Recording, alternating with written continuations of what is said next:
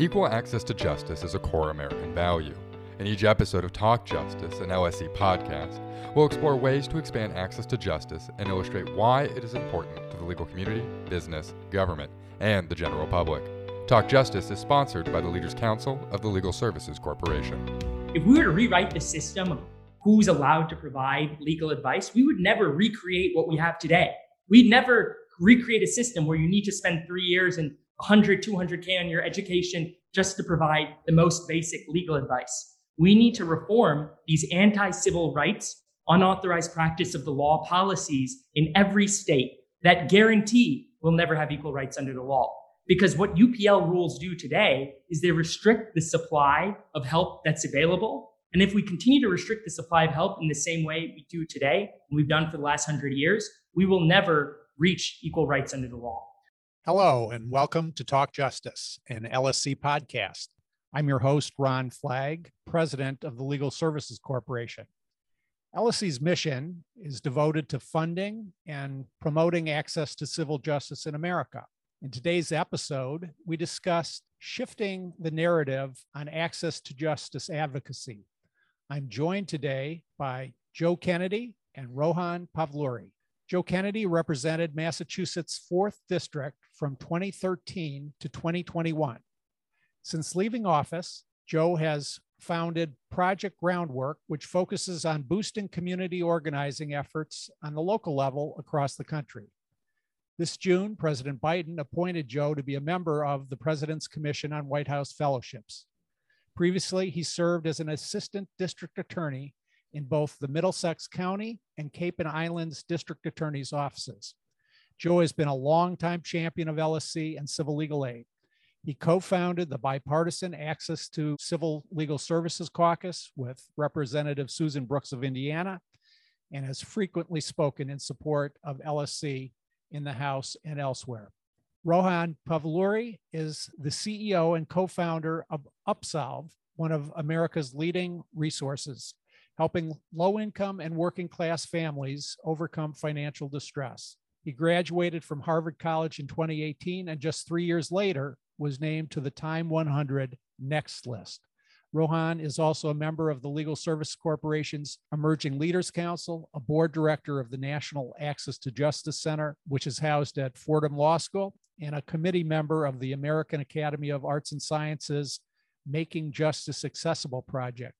In 2019, Rohan and Upsolve were awarded the Robin Hood Foundation Heroes Award for extraordinary contributions in the fight against poverty. Thanks to both of you for joining in our talk today about shifting the narrative on access to justice advocacy. You are both eloquent advocates on expanding access to justice and are well positioned to help us think strategically on how best to do that what messages will resonate with the public and with public decision makers. So let's get right to it. And Joe, let's start with you. When people hear the term justice or the phrase access to justice, they may think about courtrooms and lawyers or the police and criminal justice issues.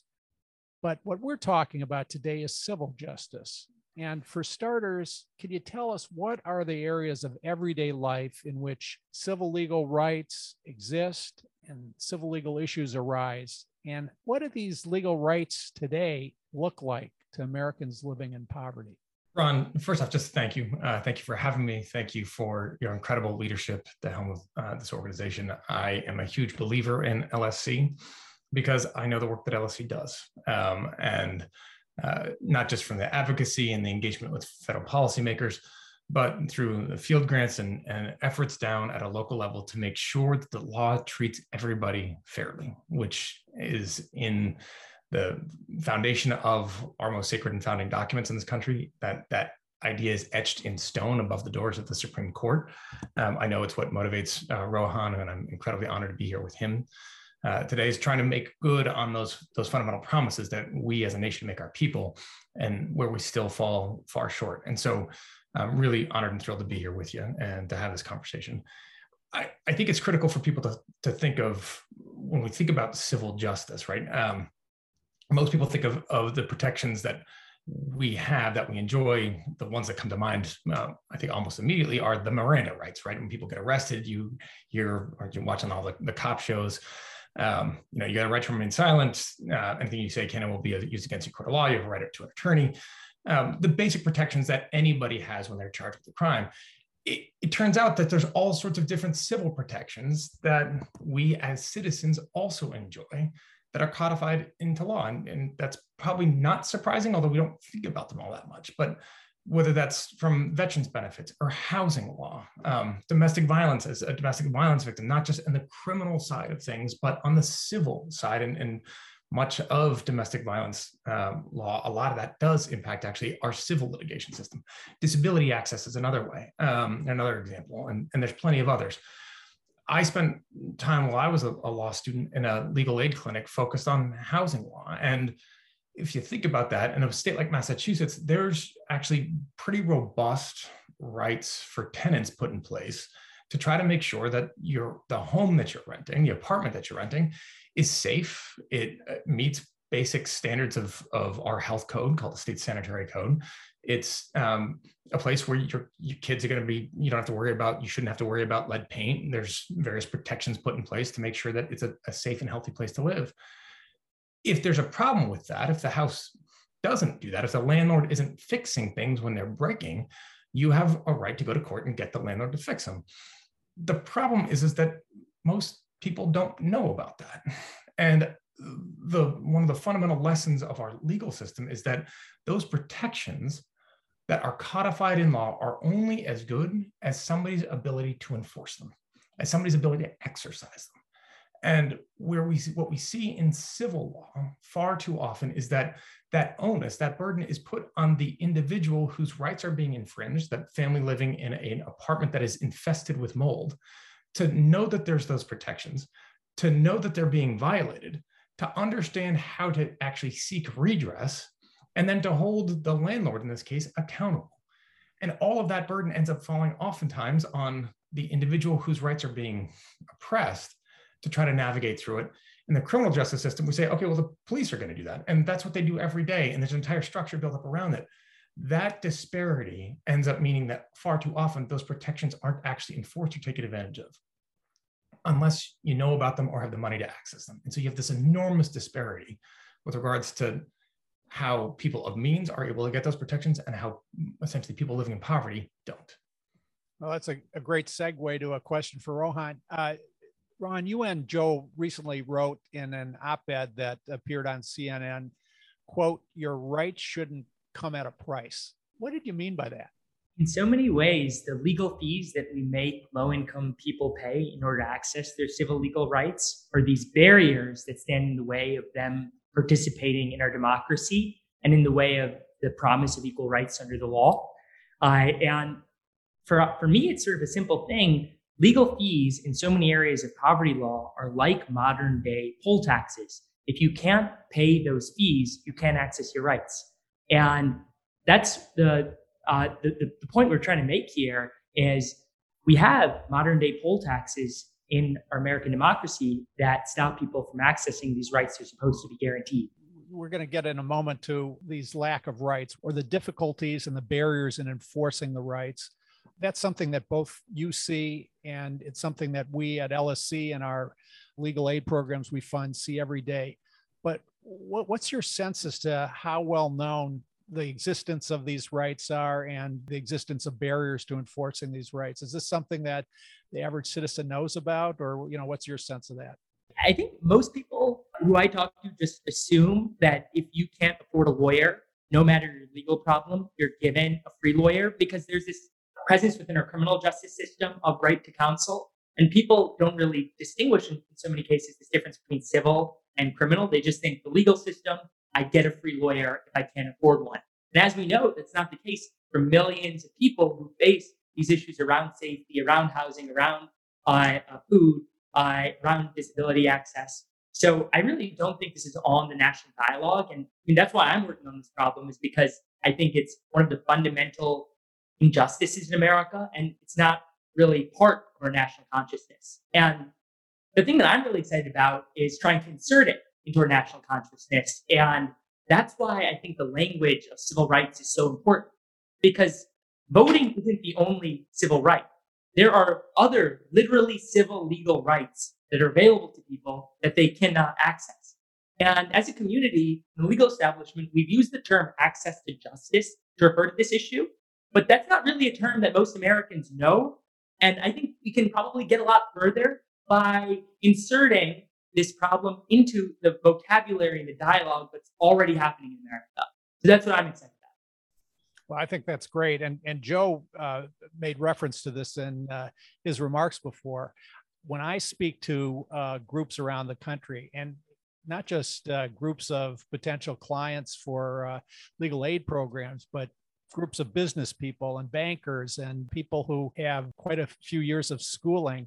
It's amazing the number of people whose understanding of access to civil justice is gained from law and order television shows and who are unaware that you can lose your house, you can lose custody of your children, you could be denied your veterans benefits and in fact, a lawyer will not be appointed for you, that we as a society or a government somehow would have to uh, pay for that, which actually leads us into the justice gap. And Joe, I know that's something that you've talked a lot about over the last, well, throughout your career. But the justice gap, as we define it, is this vast gulf between the legal needs of low income Americans and the resources available to meet those needs.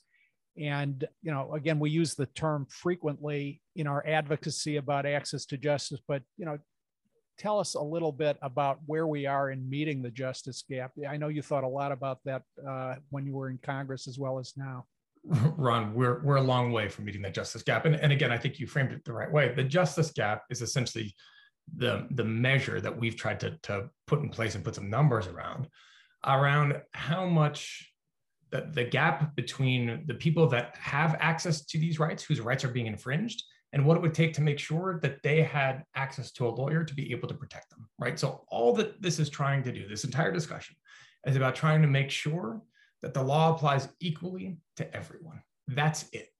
And the fact is that the federal government has recognized the fact that there are, in fact, um, civil legal protections that should be put in place that because of the way in which that legal system is funded, that there's not enough money in there, particularly for, for um, the poor. And so Legal Services Corporation was developed to try to actually help make grants to um, local community organizations and, and, legal aid organizations that were addressing it. The a little bit of history here, right? In 1994, that was about $400 million in those grants. Three decades later, we're at about 465 million for those grants. So over three decades, we've increased it by about 65 million. The, to put that in perspective here, during the pandemic, LSC estimated that to represent all of the eligible households at risk for eviction alone, just eviction, Ron, was $2.5 billion, like just for eviction. So we have throughout our, our, our country, and Rohan's spoken uh, really eloquently on this over, over the years, and it's motivated his entire focus on this in, in his career. We have chronically underfunded this legal system. And it means that LSC grantees, those, those local advocates and, lawyers on the, on the ground, are turning away about 40% of eligible clients that make it to a legal aid provider's doors.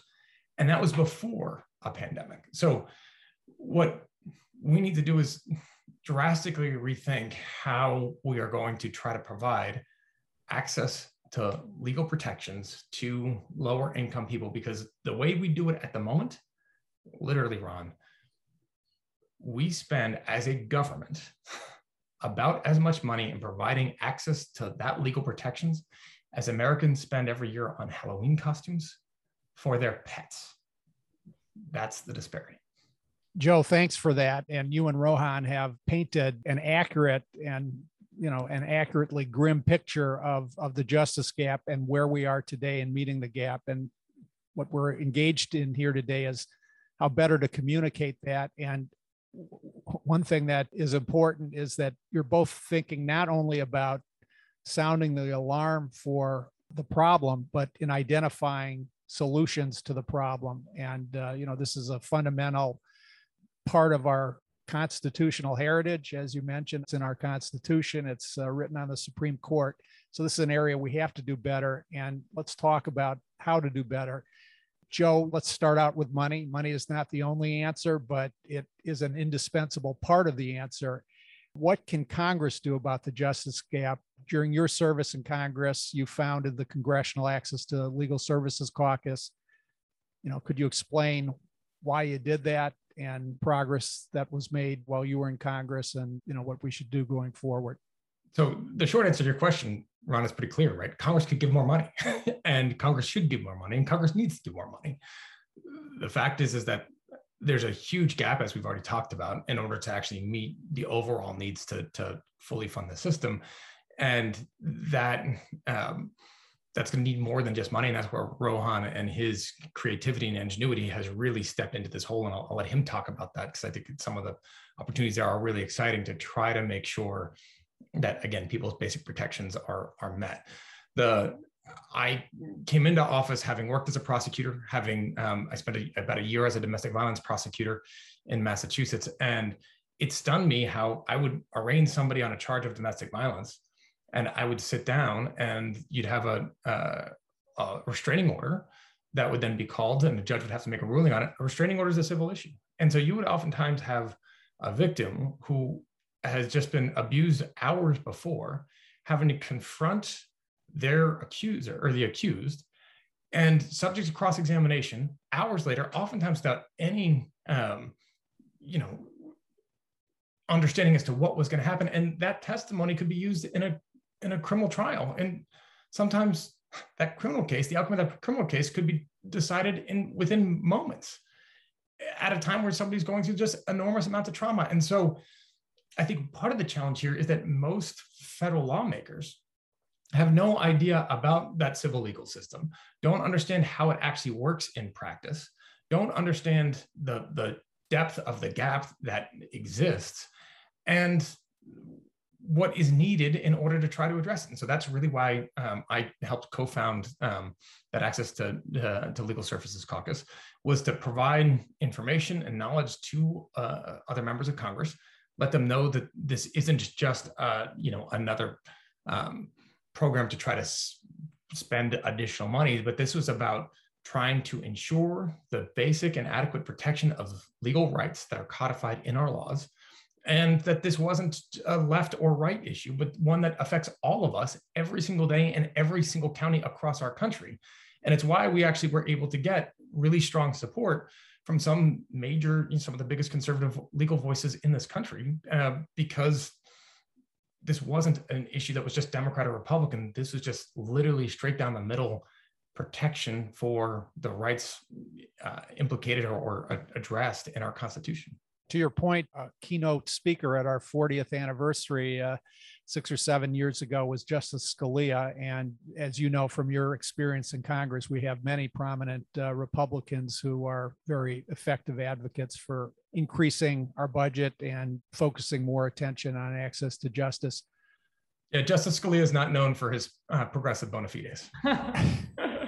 he was right on uh, access to justice, civil justice in any event. But uh, Rohan, we talk about the justice gap, and Joe mentioned that our funding recipients are turning away uh, over 40% of the eligible people who make it to their door. That doesn't even account for the people who don't know that they may have a legal issue or have legal rights. It doesn't account for the people who know they have legal rights but are unaware that there's a legal aid program to help them.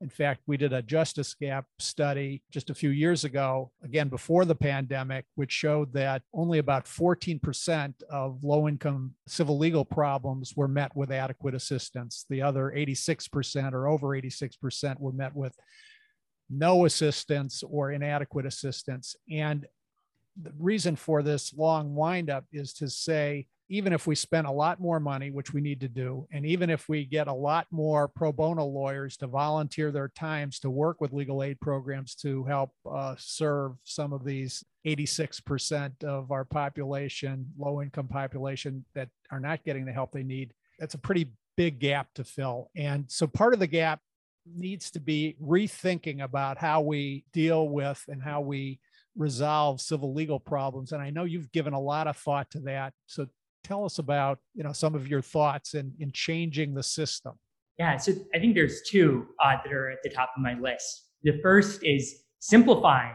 the legal system so that we can empower more people to access their rights on their own when they can't afford a lawyer. Uh, legal complexity as it exists today is a civil rights injustice. We've designed our system of justice around the assumption that everybody will be able to have a lawyer, which makes no sense when in areas of poverty law, if you could afford a lawyer, you wouldn't have the legal problem in the first place. So uh, to me, uh, we, we need to create simpler courts, processes, paperwork, forms. We should ban all Latin from the law, should be under a 10th grade reading level. And uh, in my own organization, Upsolve, we sought to create education and technology that people can use on their own to access their rights. We've started with bankruptcy. And today, Upsolve is the largest way in America that low income families access bankruptcy on their own.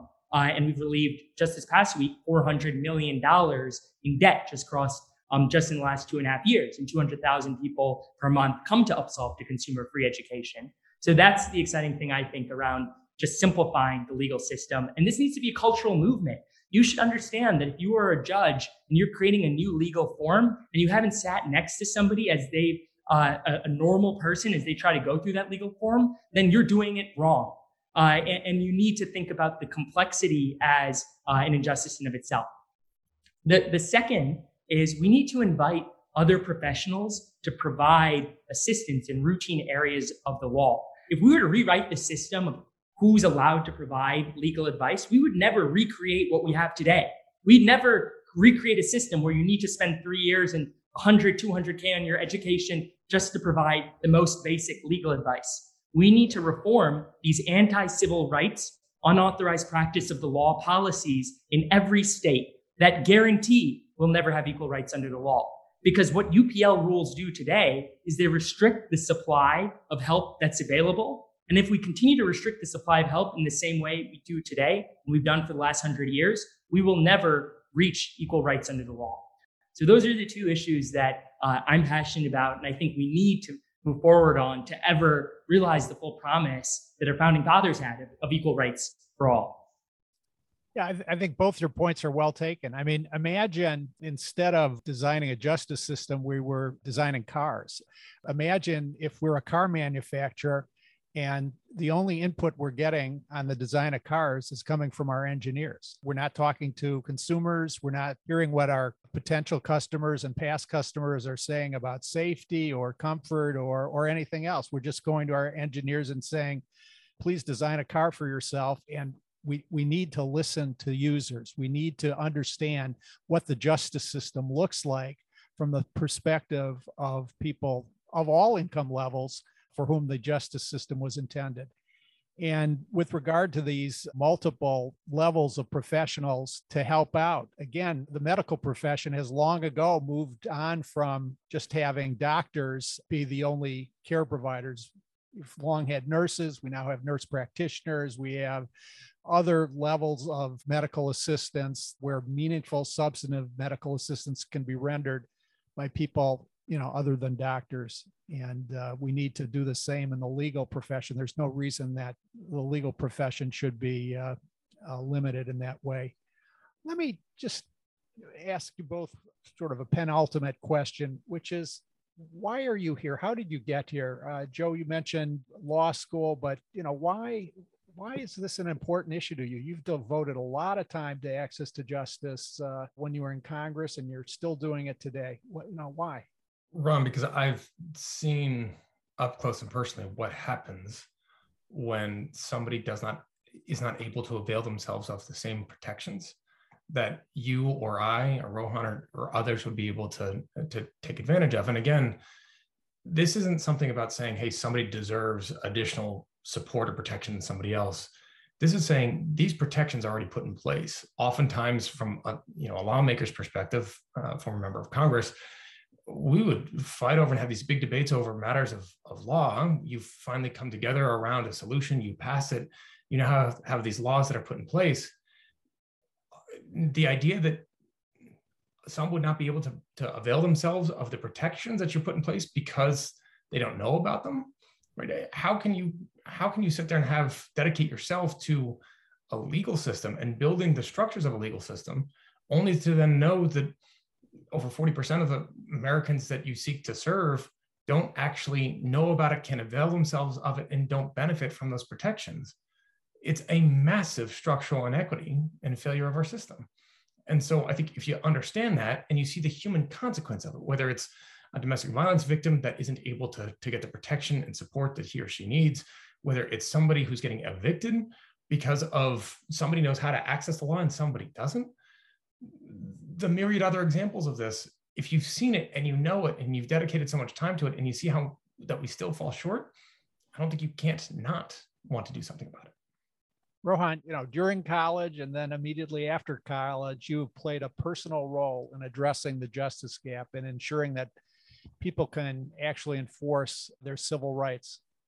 Why? You know, why why that as opposed to uh, you know something else? Yeah, I mean, my story starts way before college. My parents are both Indian immigrants. They grew up in India.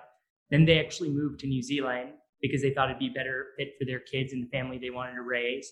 Then they moved to Australia because they thought that that would be better. But they always wanted to move to America, and they ended up moving to America where, where I was raised. And for them, this is just such a special place where anybody could have just amazing opportunity, could have access to education, and could make a life of their own if they set their mind to it. And I know that's not the case in America today, but I really believe in that promise uh, that brought my parents here. And I just feel like there is nothing more important than being able to work on the American democracy every day. And in college, I thought I wanted to go to law school and pursue sort of this this uh, public policy um, work. And I, I ended up for a year when I was in college. I actually took a semester off from Harvard, um, running a brick and mortar legal aid clinic, helping people one at a time. As just like Joe was saying, uh, they were walking in sort of with these issues around debt that were often because of tragic financial shocks. And there was this lifeline that just seemed so obvious that it should be available to folks in their shoes, but just wasn't because of the barriers that we put in place. And you can't unsee something like that. You can't unsee somebody who faced a medical emergency, fell into 55K medical debt, and then needs access to bankruptcy, but because of the system, isn't able to access it.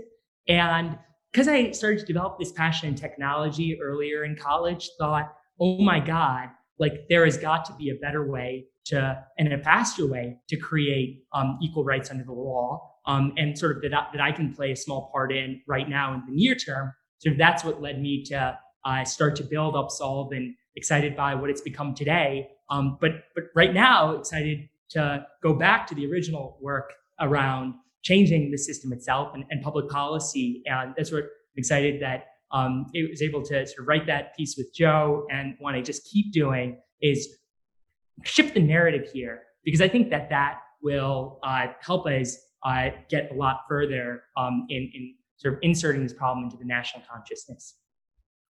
Joe Kennedy and Rohan Pavuluri, thanks for your illuminating discussion about shifting the narrative on access to justice advocacy. More importantly, thanks for your leadership in calling America's attention to this fundamental civil rights injustice issue and identifying paths forward to correct this injustice. Podcast guest speakers' views, thoughts, and opinions are solely their own and do not necessarily represent the Legal Services Corporation's views, thoughts, or opinions. The information and guidance discussed in this podcast are provided for informational purposes only and should not be construed as legal advice. You should not make decisions based on this podcast content without seeking legal or other professional advice.